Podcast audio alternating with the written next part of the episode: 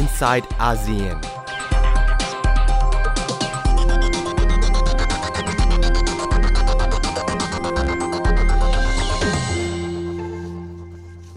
สวัสดีค่ะ คุณผู้ฟังครับ พบกับ i n s i ซต์อาเซียนดิฉันนัฐาโกมลวาทินดำเนินรายการค่ะ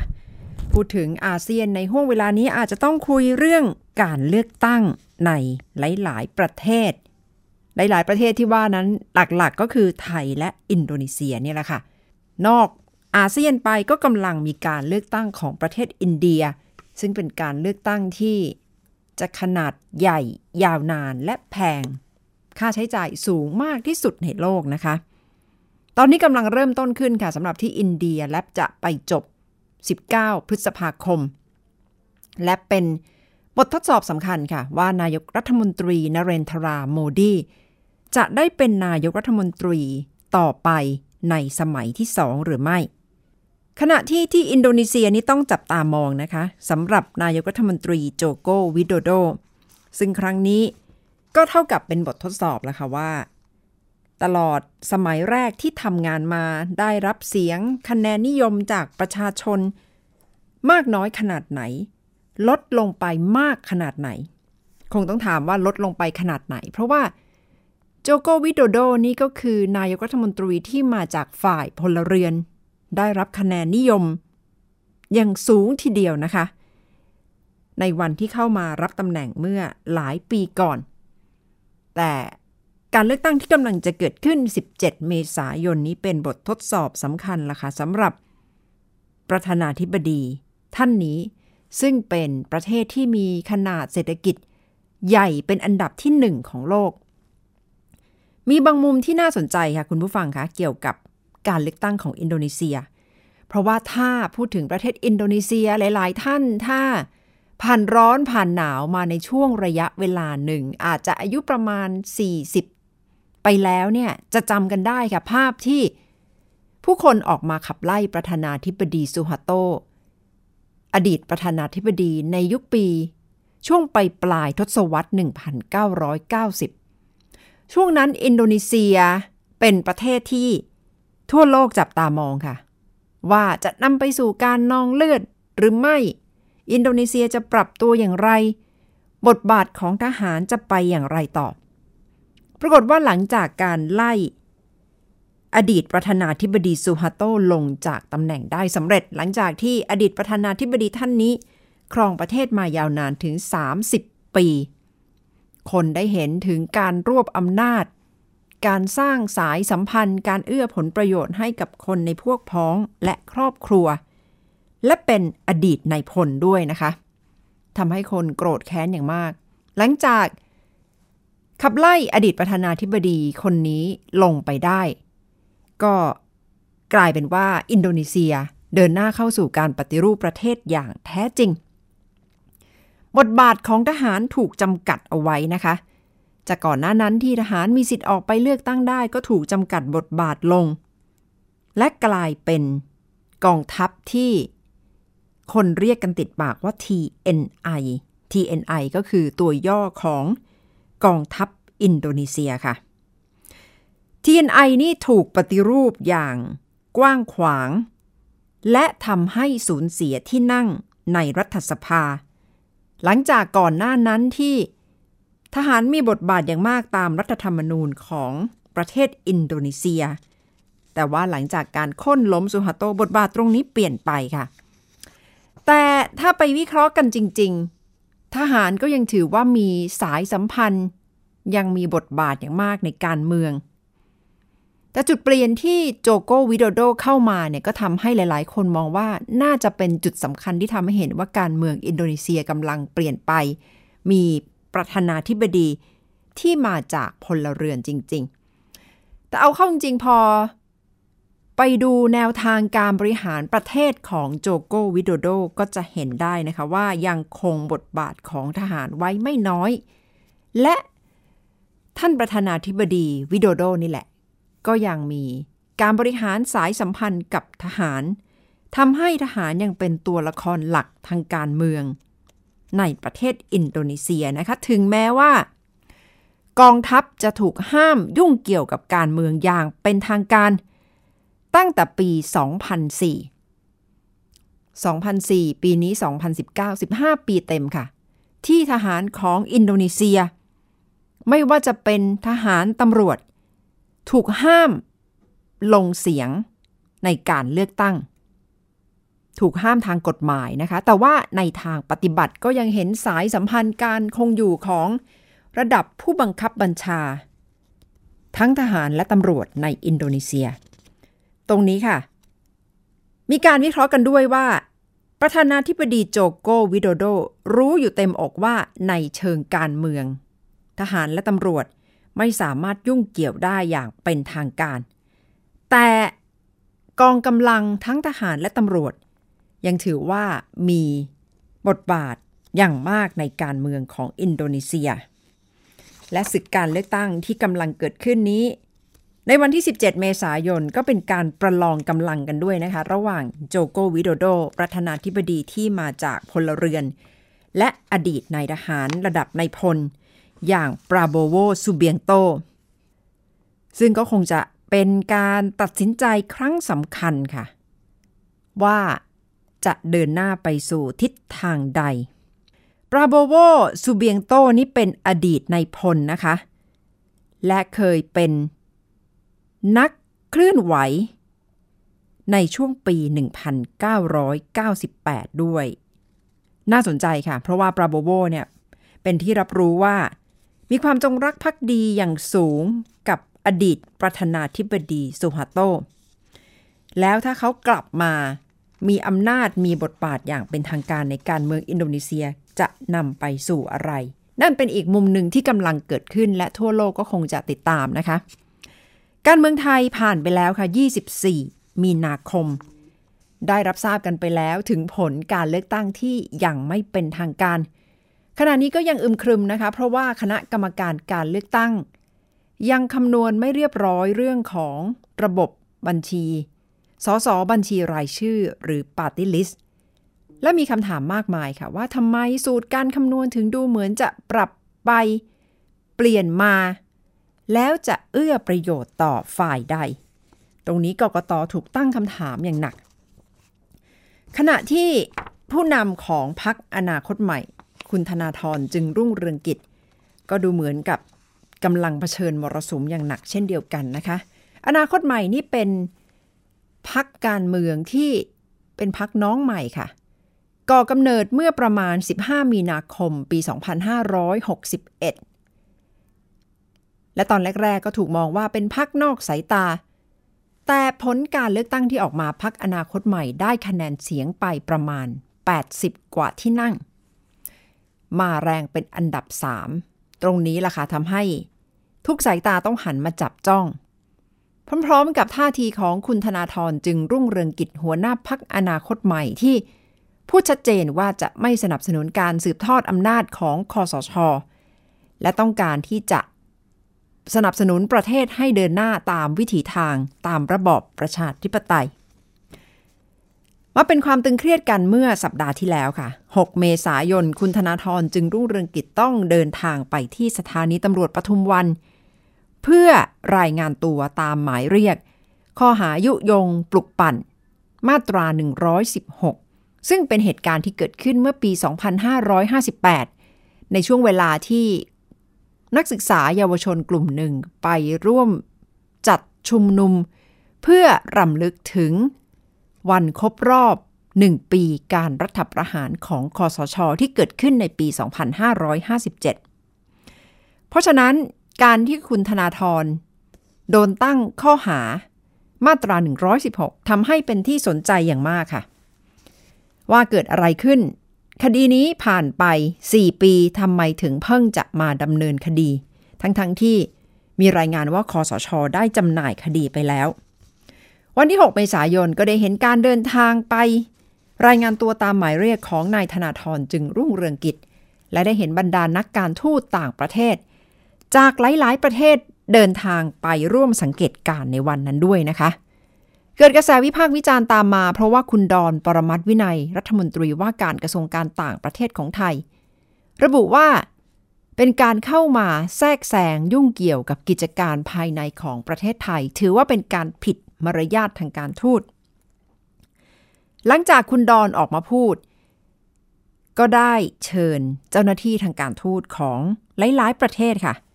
ไปพูดคุยทำความเข้าใจกัน กระทรวงการเทศกระทรวงการต่างประเทศของไทยมีถแถลงการออกมาอย่างเป็นทางการนะคะ โดยระบุว่าเมื่อวันที่ 10 ถึง 11 เมษายน กระทรวงการต่างประเทศได้เชิญเอกอัครราชทูตของประเทศที่ส่งผู้แทนเข้าร่วมสังเกตการการรับทราบข้อกล่าวหาของนายธนาธรจึงรุ่งเรืองกิจ ที่สถานีตำรวจนครบาลปทุมวัน เมื่อวันที่ 6 เมษายน และได้เข้าพบรองปลัดกระทรวงการต่างประเทศ ที่กระทรวงการต่างประเทศในช่วงวันที่ 10ถึง11 เมษายนค่ะ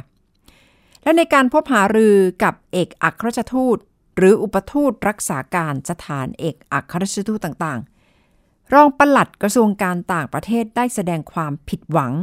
และห่วงกังวลต่อการปรากฏตัวของผู้แทนสถานเอกอัครราชทูตต่างประเทศ ที่สถานีตำรวจปทุมวัน ในวันที่นายธนาธรไปรับทราบข้อกล่าวหา เพราะว่าเป็นการทำให้เกิดภาพที่ถูกตีความได้ว่า เป็นการไปให้กำลังใจแก่นายธนาธร และเป็นการเข้าข้างฝ่ายใดฝ่ายหนึ่ง ในบริบททางการเมืองในปัจจุบัน และการกระทำดังกล่าวเป็นสิ่งที่เกินเลยภารกิจทางการทูต เข้าข่ายแทรกแซงกิจการภายในของไทย และละเมิดหลักปฏิบัติ และพันธกรณีทางการทูต ภายใต้อนุสัญญากรุงเวียนนาว่าด้วยความสัมพันธ์ทางการทูตคศ 1961 มาตรา 41 ดังนั้นขอให้สถานเอกอัครราชทูตดำเนินการเพื่อไม่ให้เกิดเหตุการณ์เช่นนี้อีก ระบุชัดๆด้วยนะคะว่าเอกอัครราชทูตและอุปทูตที่มาพบประกอบด้วย ฝรั่งเศส เนเธอร์แลนด์ สหราชอาณาจักร เยอรมนี แคนาดา ออสเตรเลีย นิวซีแลนด์ สหรัฐอเมริกา ฟินแลนด์ เบลเยียม และสหภาพยุโรปค่ะ ก็เป็นท่าทีที่ออกมากันอย่าง หนักหน่วงทีเดียวนะคะ ในแง่ของความสัมพันธ์ทางการทูต และการจับจ้องของประชาคมระหว่างประเทศต่อสถานการณ์การเมืองในประเทศไทยค่ะ ขณะที่เอกอัครราชทูตสหรัฐประจำประเทศไทยก็มีความเห็นออกมาด้วยนะคะ คุณจิลเลียน บอนาโด โฆษกของสถานเอกอัครราชทูต สหรัฐอเมริกาประจำประเทศไทย ระบุว่าอุปทูต ของสหรัฐได้ไปพบเจ้าหน้าที่อาวุโส ที่กระทรวงการต่างประเทศ เมื่อวันที่ 6 เมษายนที่ผ่านมา และระบุว่าเป็นเรื่องปกติอยู่แล้วที่สถานเอกอัครราชทูตสหรัฐ จะส่งตัวแทนไปรับฟังการสอบสวน ในคดีความที่เป็นเรื่องใหญ่ ๆ ไปทั่วโลกเลยไม่ใช่เฉพาะแต่ในไทย เพื่อที่จะสังเกตการว่าการดำเนินคดี เหล่านั้น เป็นไปอย่างถูกต้องตามกฎหมายและเป็นไปตามหลักนิติธรรม ซึ่งถือว่าเป็นหลักปฏิบัติที่เป็นไปตามมาตรฐานทางการทูต ฉะนั้นความสนใจของสหรัฐต่อคดีนี้ และหลาย ๆ คดี ก็เพื่อต้องการที่จะสังเกตการกระบวนการทางกฎหมาย และได้รับข้อมูล ชั้นปฐมภูมิหรือว่าข้อมูลเบื้องต้น ในการดำเนินคดี นั่นก็คือเสียงยืนยันนะคะว่าไม่ได้ทำผิดหลักสิทธิมนุษยชน แต่ว่าเป็นหลักปฏิบัติที่สถานเอกอัครราชทูตสหรัฐทั่วโลกทำกันอยู่แล้วค่ะ ทั้งหมดนี้ก็คงจะต้องติดตามปฏิกิริยาที่จะเกิดขึ้น ต่อนายธนาธรจึงรุ่งเรืองกิจ ต่อสถานการณ์การเมืองในไทย ท่าทีของทูต ซึ่งปฏิเสธไม่ได้นะคะว่าก็เกี่ยวข้องกับจุดยืนของประเทศเหล่านี้ ต่อไทย ซึ่งเป็น player หรือว่าเป็นตัวละครสำคัญในอาเซียนด้วย อีกด้านหนึ่งค่ะดิฉันก็ได้สัมภาษณ์คุณธนาธรจึงรุ่งเรืองกิจ หัวหน้าพรรคอนาคตใหม่ หลังจากวันที่ไปรายงานตัวเมื่อ 6 เมษายนที่ผ่านมานะคะ สอบถามคุณธนาธรว่า แล้วแผนการของพรรคอนาคตใหม่เอง จากนี้ไปจะทำอะไรคดีทั้งหมดที่กำลัง ต้องเผชิญหลังจากการเลือกตั้งคืออะไรคะ่ะ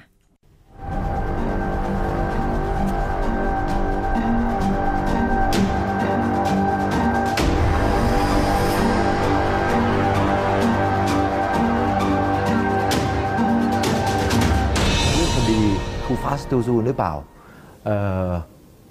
ต้องบอกว่าก็อยู่ในความคาดหมายเหมือนกัน ว่าจะต้องโดนคดีต่างๆเหล่านี้ เตรียมใจไว้แล้วบางส่วนด้วยซ้ำไป ผิดคาดที่อาจจะ too soon อืมดังนั้นมันไม่ใช่คำถามว่าจะโดนหรือเปล่าคำถามคือว่าจะโดนเมื่อไหร่ไอ้จะโดนหรือเปล่าเนี่ยคิดว่าโดนอยู่แล้ว เพราะว่าเรายืนอยู่ฝั่งตรงข้ามกับผู้มีอำนาจ ดังนั้นคำถามว่าจะโดนหรือเปล่าเนี่ยคงจะต้องตอบว่าโดนแน่ๆอยู่แล้วค่ะคำถามคือเมื่อไหร่ มาโดนหลังเลือกตั้งหนึ่งอาทิตย์สองอาทิตย์เราคิดว่า เร็วเกินไปนิดหนึ่งวันที่6เมษาเห็นคุณธนาธรออกมาให้สัมภาษณ์กับสื่อมวลชนนะคะ บอกว่าก็เป็นไปตามกระบวนการ แต่ที่กังวลเนี่ยอาจจะเป็นเรื่องของการขึ้นศาลทหารครับหมายความว่ายังไงคะผมก็ต้องให้เกียรติเจ้าหน้าที่ตำรวจก่อน ผมบอกว่าแยกเรื่องนี้เป็น 3 ส่วนแล้วกันนะครับ เรื่องทีหนึ่1 ก็คือเรื่องกระบวนการในวันที่ 6 เมษายน ผมก็ต้องคิดว่าให้ความเป็นธรรมกับเจ้าหน้าที่ตำรวจ กระบวนการในวันที่ 6 เมษายน ไม่ว่าจะเป็นการดูแลสถานที่รอบนอกสอนอก็ดีการจัดการกับผู้คนที่มาให้กำลังใจก็ดี กระบวนการในสอนอกระบวนการสอบปากคำกระบวนการพิมพ์ลายนิ้วมือ อะไรทั้งหมดผมคิดว่าทำอย่างมืออาชีพนะครับทำอย่างโปร่งใสบริสุทธิ์ยุติธรรม ไม่มีข้อติในในการทำงานของเจ้าหน้าที่ตำรวจในวันที่ 6 เมษาส่วนที่มีอาจจะต้องมีตั้งข้อสงสัยบ้าง ก็คือทำไมมันช้ามาปล่อยให้ช้ามา 4 ปีได้ แล้วมาให้หมายเรียกนะครับ กันวันที่ 2 อาทิตย์ 1 อาทิตย์หลังจากการเลือกตั้ง อันนี้อาจจะต้องตั้งคำถามนะครับส่วนสุดท้ายก็คือส่วนสารทหาร ส่วนสารทหารผมยืนยันอีกครั้งนะครับสารทหารในประเทศที่เป็นประชาธิปไตยสารทหารเอาไว้ใช้สำหรับทหารด้วยกันเอง กรณีคดีความที่เกิดกับเจ้าหน้าที่ทหารด้วยกันเอง แต่ไม่ใช้กับพลเรือนนะครับ ในกรณีนี้คุณศรีวราได้บอกผมในห้องประชุมว่าผมจะต้องขึ้นศาลทหาร ซึ่งผมเองก็ตกใจแล้วก็บอกว่ามันไม่ควรจะขึ้นนะ ซึ่งคุณศิริวราก็อ้างอิงกลับไปถึงคำสั่งของคอสชนะครับว่าคดีที่เกี่ยวกับความมั่นคงที่เกิดขึ้นในช่วงนั้นจะต้องขึ้นถึงศาลทหาร ทางโฆษกคสชก็บอกว่าก็จะเป็นไปตามกระบวนการนะคะที่คนอื่นๆ เคยขึ้นศาลทหารครับมาอยู่แล้ว ไม่มีปัญหาครับ ผมก็บอกว่าเราพร้อมอย่างที่ผมบอกมาตลอดนะครับ เราพร้อมเผชิญหน้ากับอะไรก็ตามที่ถาโถมเข้ามาสู่เรานะครับ เราจะเดินไปข้างหน้าอย่างมั่นคงนะครับแล้วก็พร้อมเผชิญกับอุปสรรคต่าง ๆ เหล่านี้ ไม่ได้มีปัญหาไม่ว่าจะเป็นสารปกติหรือสารทหารพร้อมหมดอยู่แล้ว เราเชื่อมั่นในความบริสุทธิ์ของเรา ในเรื่องของคดีต่างๆ ทางคุณธนาธรคุณปิยบุตรกำลังเจอคดีที่ถาโถมเข้ามาอืมหลาย ๆ เรื่องนะคะครับคุณธนาธรเอง3ข้อหาที่ต้องไปรายงานจตัวริงๆสี่นะสี่มีข้อใช่ไหมหาหนึ่งผมยังไม่ได้ประกาศประกาศที่นี่ที่แรกแต่ว่าค่ะยังไม่ได้พูด คืออย่างนี้ทั้งพักเนี่ยนะครับวันก่อนเพิ่งนั่งนับเพราะมันเยอะเหลือเกินมันแม้แต่ผมยังจำไม่หมดเลยเพราะมันมาบ่อยคนนู้นไปพูดคนนี้ไปรายงานอะไรเยอะแยะไปหมด รวมทั้งพักตอนนี้รู้สึกว่าจะ12นะ คือตัวพักเองในฐานะนิติบุคคลคือตัวพักนะครับหนึ่งแล้วก็แกนนำพักต่างๆ ไม่ว่าจะเป็นหัวหน้าพักเลขาธิการพักค่ะคือตัวพักกับแกนนำพักทั้งหมดรวมกันตอนเนี้ยรู้สึกว่ามีอยู่ 12 คดีอยู่ที่กกตบ้างอยู่ที่ตำรวจอยู่ที่อะไรบ้างนะครับ ต่างกรรมต่างวาระกันไป แต่มีทั้งหมดอยู่ 12 กรณีนะครับผมก็เรียนทุกท่านว่าแกนนำพักอนาคตใหม่ ไม่มีใครรู้สึกกังวลใจนะครับไม่มีใครรู้สึกเป็นกังวลกับสิ่งที่เกิดขึ้นพวกเราเอ่อ พร้อมทำงานเดินหน้าอย่างมั่นคงนะครับ พวกคดีนี้คดีต่างๆนี้นะครับก็ให้ฝ่ายกฎหมายของพักทำงานไปนะครับ แล้วถ้าถึงวันที่พวกเราจะต้องไปตามหมายเรียกไปตามหมายสารอะไรต่างๆ ก็จะทำตามกระบวนการทั้งหมดนะครับไม่มีบิดพริ้วนะครับดังนั้นเราพร้อมที่จะเผชิญหน้า ผมย้ำอีกครั้งหนึ่งว่า พวกเราเชื่อมั่นในความบริสุทธิ์ใจของเรา ทุกคดีใน 12 คดีเนี่ยทุกคดีเชื่อมั่นหมดเลยค่ะว่าถ้าว่ากันตามตัวบทกฎหมายจริง ๆ อย่างเคร่งครัด ไม่มีทางเอาผิดเราได้ แต่ 12 คดีนี่ไม่น้อยนะคะ โดยเฉพาะตอนนี้ถ้ามองจากนอกพักเข้ามาเนี่ยก็จะเห็นว่าโดยเฉพาะตัวคุณธนาธรในฐานะอืมที่เป็นหัวหน้าผมพักได้สี่สี่ก็ไม่น้อยอ่าคุณปิยบุตรแสงกนกกุลก็โดนก็โดน ในเรื่องของการตรวจสอบพฤติกรรม ใช่ใช่ใช่คนก็กำลังมองว่าแล้วจะตั้งรับอย่างไรสำหรับพักอนาคตใหม่ได้วางแนวทางไหมว่าถ้าถ้าสองท่านนี้ถูกสอยไปจริงๆร่วงไปจริงๆนี่โอเคพักจะเดินหน้ายังไงโอเคเอาอย่างแรกก่อน เกี่ยวกับเรื่องการทำงานเตรียมการ ไม่มีการเตรียมการอะไร เราเตรียมการข้อเท็จจริงปกติเลย เราขึ้นไปถึงไม่ว่าจะเป็นชั้นตำรวจ ชั้นอายการชั้นศาลหรือว่าในชั้นกกตหรือศาลรัฐธรรมนูญอะไรก็แล้วแต่เราพร้อมชี้แจงทั้งหมดเลยทุกคดีผมยืนยันนะครับดังนั้นไม่มีการเตรียมอะไรเอ่อเตรียมการอะไรพิเศษ เตรียมหมายแต่ถึงข้อในเท็จจในริงพักไป เนี่ยไม่ได้คุยกันว่าเตรียมตั้งรับอย่างไร คือ หมายเขามว่าเตรียมชี้แจงทางกฎหมายเนี่ยเราเตรียมอยู่แล้วนะครับเพราะต้องเข้าไปชั้นตำรวจชั้นอายการชั้นศาลตามแต่ชั้นต่างๆ ตามแต่คดีกันไป ไม่ว่าจะเป็นชี้แจงกับกกตอะไรพวกนี้นะเตรียมเอกสารให้ความถูกต้องเรียบร้อยรัดกุม แล้วก็ชี้แจงตามข้อเท็จจริง ก็ไม่มีอะไรไม่ได้กังวลตรงนั้นนะครับ ส่วนคดีที่ ที่บอกว่าถ้าเกิดวัฒนาธรกับอาจารย์ปียบุตรเป็นอะไร ก็ต้องบอกว่าพรรคอนาคตใหม่ไม่ใช่ธนาธรพรรคอนาคตใหม่ไม่ใช่ปียบุตรพรรคอนาคตใหม่คือความฝัน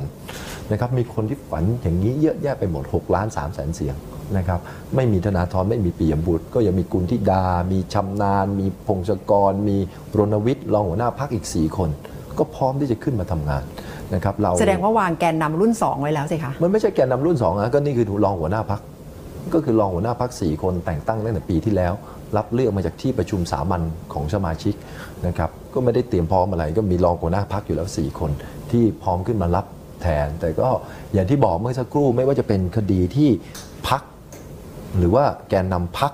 นะครับถูกฟ้อง พวกเรามั่นใจในความบริสุทธิ์แล้วก็มั่นใจในกระบวนการยุติธรรมว่าถ้ากระบวนการยุติธรรมตีความตามตัวบทกฎหมายอย่างเคร่งครัด พวกเรา ไม่มีความผิดนะครับไม่มีความผิดจะมาเล่นงานพวกเราได้นะก็ยืนยันตามนั้นนั่นแหละค่ะ ก็เป็นแนวทางในการเดินหน้าสำหรับความเป็นคุณธนาธรจึงรุ่งเรืองกิจหัวหน้าพักอนาคตใหม่ และการดูแลพัก ในขณะที่กำลังจะต้องเดินหน้าต่อสู้ตามกระบวนการยุติธรรม และการพยายามจัดตั้งรัฐบาลก็เดินหน้าต่อไปนะคะดิฉันถามคุณธนาธรด้วยว่าถ้าจะต้องเป็นฝ่ายค้านจะทำหน้าที่หรือไม่ คุณธนาธรก็บอกว่าก็ขอให้เป็นไปตามกระบวนการที่จะเกิดขึ้น แต่ก็เชื่อมั่นว่าถ้าจะ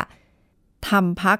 เพื่อหยุดยั้งการสืบทอดอำนาจของคอสช ยืนยันว่าจะต้องเป็นรัฐบาลนะคะ ซึ่งขณะนี้ การนับคะแนนเต็มไปด้วยความอึมครึมเหลือเกินค่ะ คุณผู้ฟังคะสำหรับประเทศไทยและกำลังถูกจับตามองอย่างมากว่า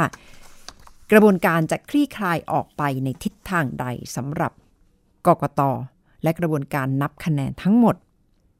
และเพื่อที่จะไม่ให้ร้อนแรงเกินไปทางการเมืองนะคะ คุณผู้ฟังคะช่วงนี้หลาย ๆ ประเทศ สถานเอกอัครราชทูตหลาย ๆ ประเทศในกรุงเทพมหานครก็มีส่วนร่วมค่ะ กับเทศกาลสาดน้ำสงกรานเทศกาลซึ่งเป็นประเพณีอันงดงามของประเทศไทยนะคะ แต่จะบอกว่าเป็นของประเทศไทยเพียงประเทศเดียวก็ไม่ได้ค่ะ เพราะว่าหลาย ๆ ประเทศในอาเซียนมีเทศกาล เล่นน้ำรดน้ำดำหัวสาดน้ำกันเช่นกันค่ะ ไม่ว่าจะเป็นพม่า กัมพูชาและลาวนะคะ รวมถึงสิงคโปร์ก็มีคล้ายๆกับเป็น Water Festival ในช่วงสงกรานต์เช่นเดียวกันค่ะ แล้วสถานทูตที่เข้ามาร่วมกันมีส่วนร่วมได้เผยแพร่คลิปกันด้วยนะคะ ไปฟังกันก่อนจากสหรัฐอเมริกาค่ะ มีอารมณ์ขันอย่างมากและใช้เพลงเต่างอยด้วยค่ะ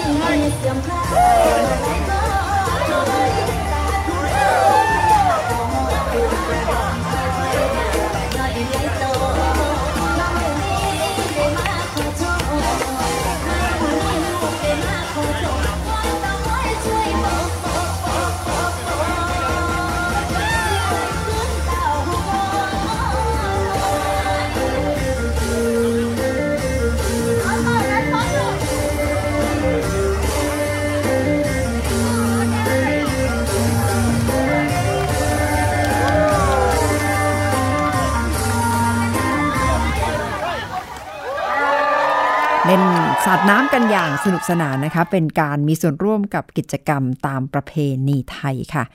นั่นก็เป็นส่วนหนึ่งนะคะ ที่ดิฉันคิดมาจากสถานทูตสหรัฐอเมริกาค่ะ นอกจากสถานทูตสหรัฐก็มีอีกมากมายเลยนะคะ ไม่ว่าจะเป็นสถานทูตเยอรมนี สถานทูตสหรัฐ และประเทศอื่น ๆนะคะ คุณผู้ฟังลองเข้าไปดูใน Facebook ของสถานเอกอัครราชทูตหลาย ๆ ประเทศได้ค่ะ และทั้งหมดคือ i n s i ซต์อาเซียนสำหรับวันนี้นะคะ มีความสุขในช่วงเทศกาลสงกรานต์กันค่ะสำหรับวันนี้ สวัสดีค่ะ ติดตามรับฟังรายการย้อนหลังได้ที่ เว็บไซต์และแอปพลิเคชันไทย PBS Radio ไทย PBS Radio วิทยุข่าวสารสาระ เพื่อสาธารณะและสังคม